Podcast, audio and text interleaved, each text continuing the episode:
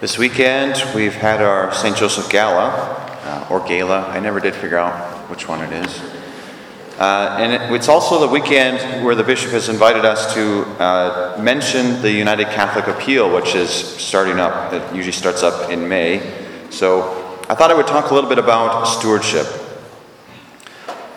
Often we hear the word stewardship, and when we hear that word, we, we know, or we think we know, that uh, there's going to be something asked of us. Some, we're going to be asked to give some money or something like that, or, or some, be sold some idea, or we're told of why it's important to give to some uh, organization or some group, you know, and, and so we should, we should think about that and, and what can you do for us? That's kind of what we expect, right?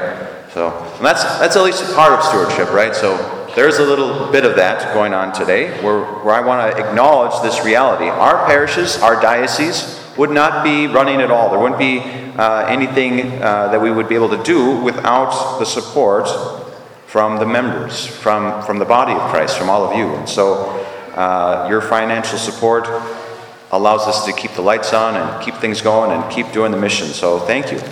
Last year we made our United Catholic Appeal, we made our goal, and we've been um, meeting our financial needs in our parish, not to mention the capital campaign that's going on. So today, I want to start off by just saying thank you for all that you've done as parishioners, uh, even as visitors, some of you, uh, to support and work uh, the mission here in these parishes. So I'm grateful for all that you've done to help us with that.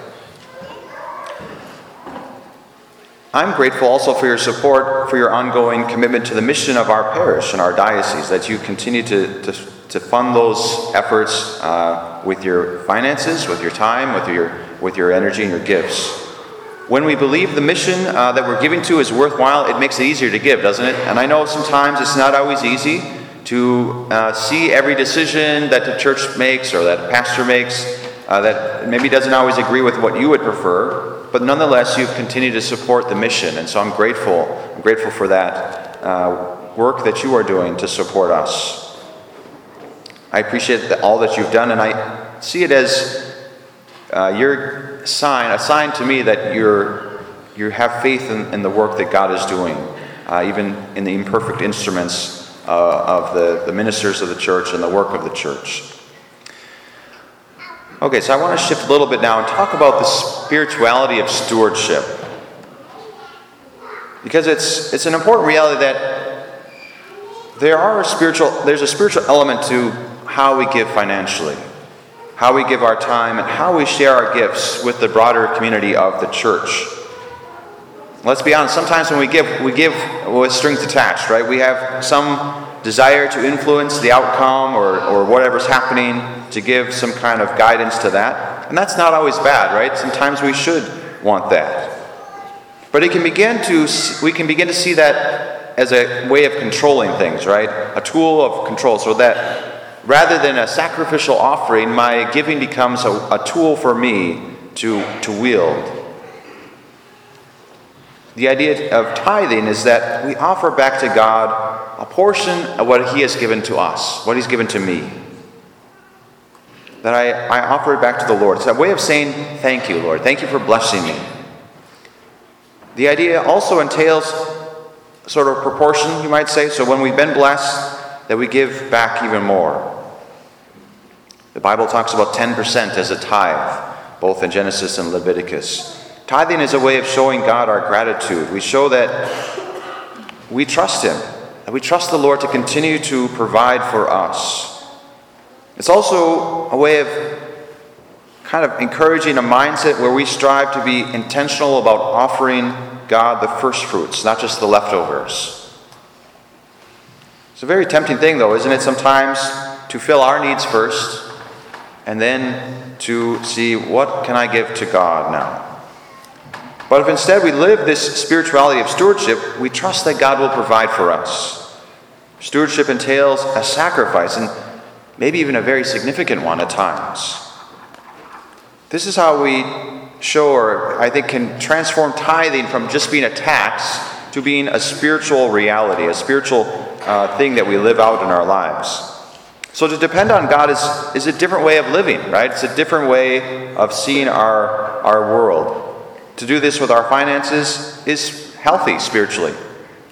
When we don't invite God into our finances, we really are missing out on what blessings He might want to give to us and bestow upon us. So we should strive to, to live a robust spiritual trust in what God wants to do in our lives. So let's consider putting God first.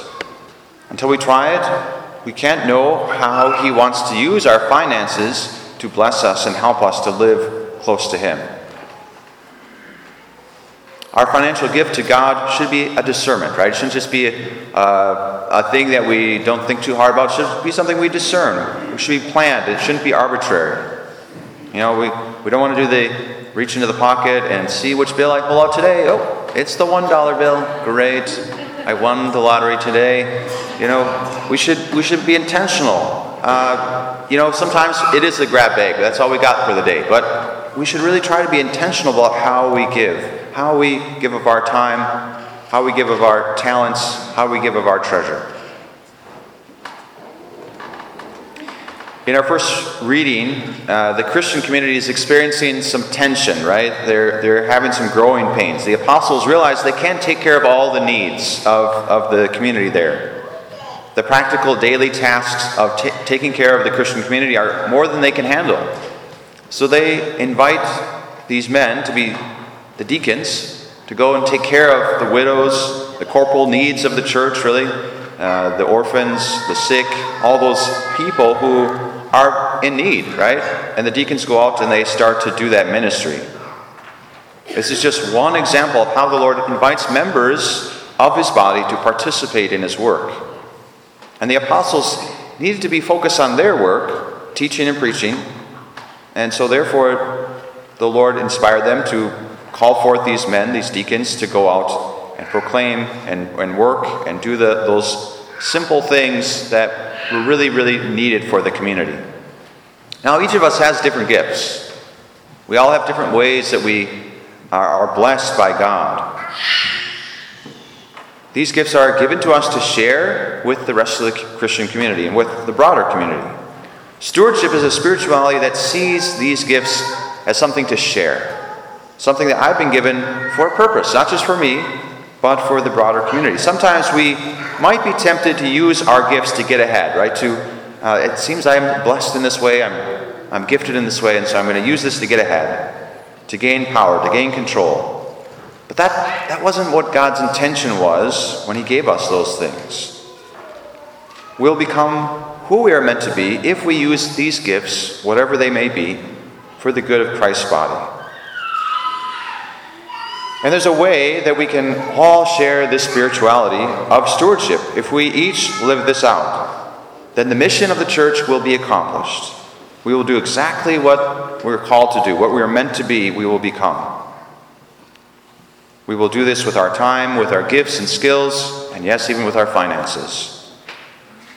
Now, I know that God will give us everything that we need, but sometimes it's our own hesitancy, our own desire to control things, our own fears, or our giving with strings attached that spoils the gift that God wants to give to us, the gift that He wants us to receive. St. Paul in 2 Corinthians chapter 9 says this each one should give what he has, uh, he has decided on his own, in his own mind, not grudgingly or because he is made to, for God loves a cheerful giver. And there's no limit to the blessings which God can send you. He will make sure that you will always have all you need for yourselves in every possible circumstances and still have something to spare for all sorts of good works. So again, stewardship's not about how much I give, you know, compared to my neighbor. It's really looking at what has God given me to share and can I do that? Am I willing to do that? Am I willing to share what God has given to me? We don't, we don't preach a prosperity gospel here, right? Catholicism is not about that. It's not about saying, well, if, uh, if I just pray hard enough, I'm going to be rich. If I pray hard enough, I'm going to have all the things that I want. It's not about that. The Lord wants us to be holy. He wants us to become saints. He wants us to help us to become who He's calling us to be. And He will give us what's necessary for that. And this applies to the church too, right? So, the ministers of the church, the, the church, we will have what we need. We won't always have what we want, and that's okay. That's all right. Stewardship is a way of trusting in God's care for us. It puts gratitude before fear. It invites us to accept God's providence rather than trying to control or manipulate with what we have been given. It's not unplanned, it's not reckless, but it does live a dependence on the Lord, and it safeguards us from becoming possessed by our gifts. My prayer is that God would help us to be good stewards of what He has given us.